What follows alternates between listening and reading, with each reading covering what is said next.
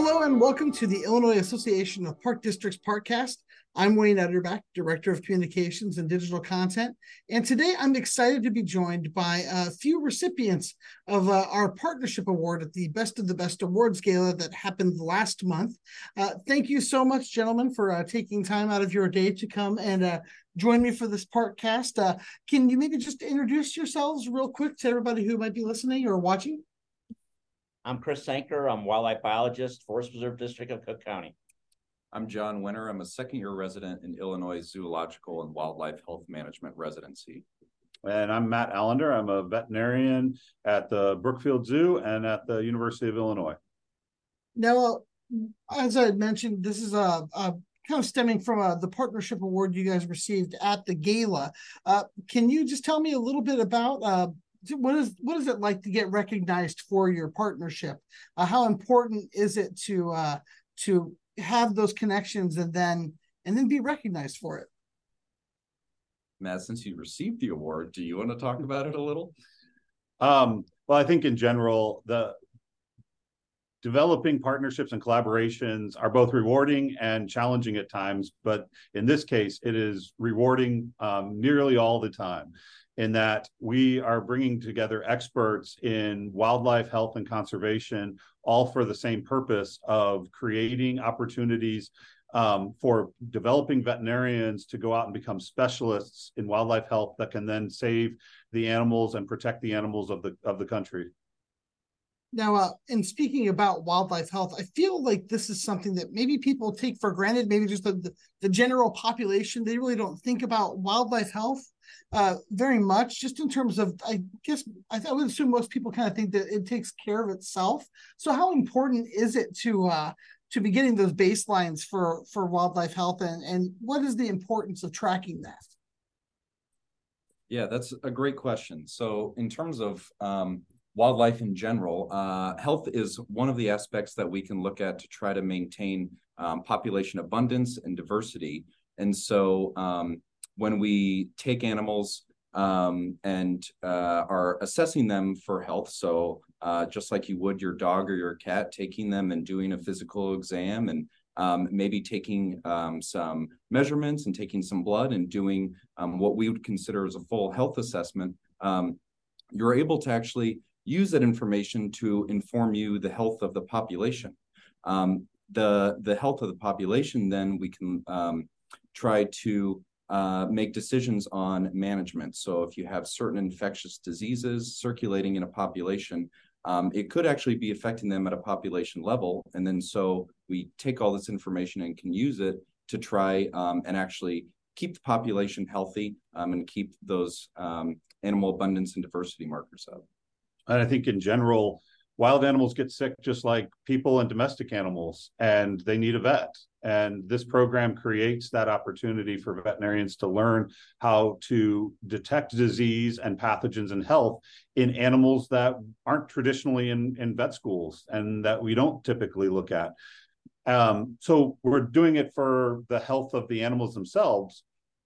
But as Chris Anchor and his team have found over the last um, several decades, is that these animals also have diseases that don't cause problems for animals, but could cause problems for people. Things like rabies um, aren't aren't a health problem for for wild animals, but they are a problem and a zoonotic disease for for humans. And so, identifying those those animals and those infections in both healthy and unhealthy animals tells us not only about the health of the the ecosystem, um, but tells us about the zoonotic risk. Now, we uh, also use animals as a uh, environmental indicator species. So, in addition to disease, we're also assessing the overall health of the environment that we all live in, not just uh, the wildlife, but the humans as well. So it's a it's a multi pronged investigation of what's actually occurring across the landscape. Now, are there are there particular populations you're specifically looking at, or is it kind of like a catch all? We we can look at any anything from a, a mussel to a deer to a raptor, a, a hawk, um, to a turtle. So um, we're interested in every everything and anything um, as it relates to health. Excellent, excellent. Now, uh, I was actually really curious. What was the genesis of this partnership? Uh, how did the ball get rolling on it? Like, can you kind of just run me through that process? Well, I think yeah, it's a it's an evolution over many years. Um, Chris Anchor and I have had conversations um, um, separately about um, wildlife health issues, and he's been working on wildlife health issues for a long time, um, just like I have. And you know, we we finally just a few years ago kind of put it together that hey, we have this opportunity. We're we're it that is a kind of right training ground for new veterinarians. And so I, I, think it happened very organically and very grassroots. Is that there's there's a nationwide shortage of free ranging wildlife veterinarians. Um, we see a lot of wildlife here in Cook County, and we have the health expertise um, to be able to investigate. And so that it was kind of just a natural progression of the things that are already being done well here in Cook County.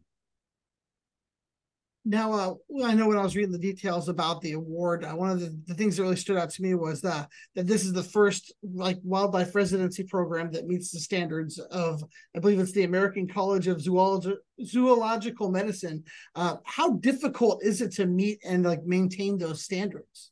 Yeah, so I, I think that's um, that, I mean that's a good question, and I think the fact that no sustaining programs in the country are able to meet those standards um, is is pretty um, indicative of how difficult it is.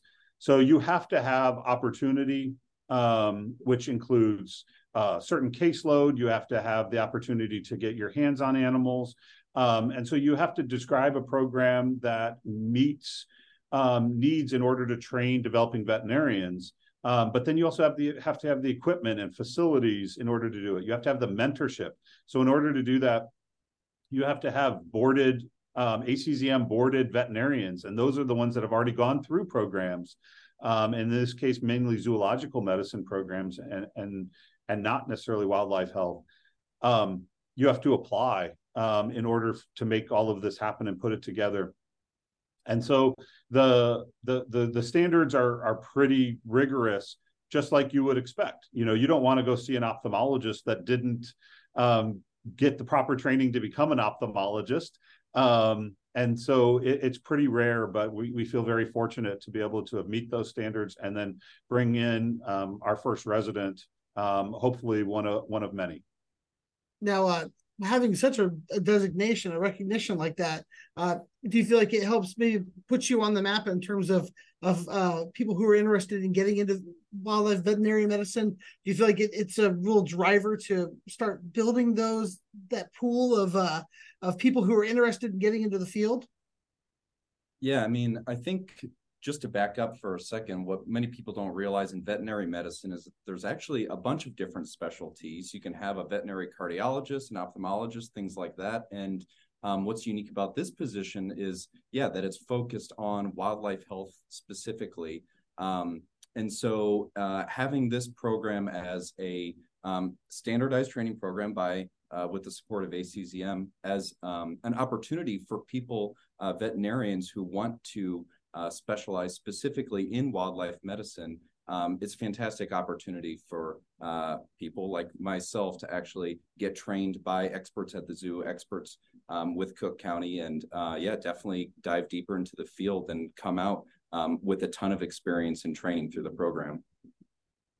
I'm, I'm sure that the the training and the hands-on experience is crucial in this field. So, um, if there's any anything in particular that you feel like um, maybe you can offer that other other places might not be able to offer or other programs might not be able to offer well i'd say that this is the only program currently in the country that's that um, is accredited um, and compliant with ACZM requirements for free ranging wildlife health.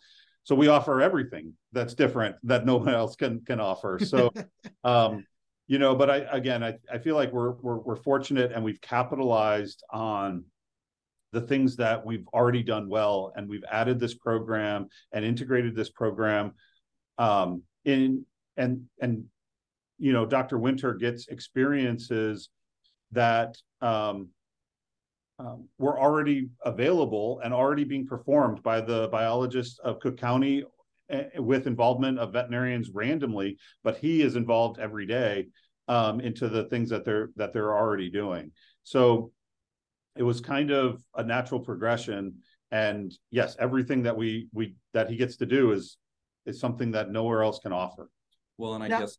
Oh, go ahead. Sorry, uh, I was going to say for um, me, what I feel like is one of the best parts of this program and what it offers is the the mentorship and the training from um, all the veterinarians that I can work with clinically here at the Brookfield Zoo, from the biologists at the Cook County Forest Preserves, and then um, from the University of Illinois, uh, learning molecular diagnostics with veterinarians and experts down there too. So yeah, the mentorship has um, been fantastic in this program. Excellent, excellent. Now, uh, what are some long-term goals that you you want for this program? What what are some things you're hoping to achieve down the road?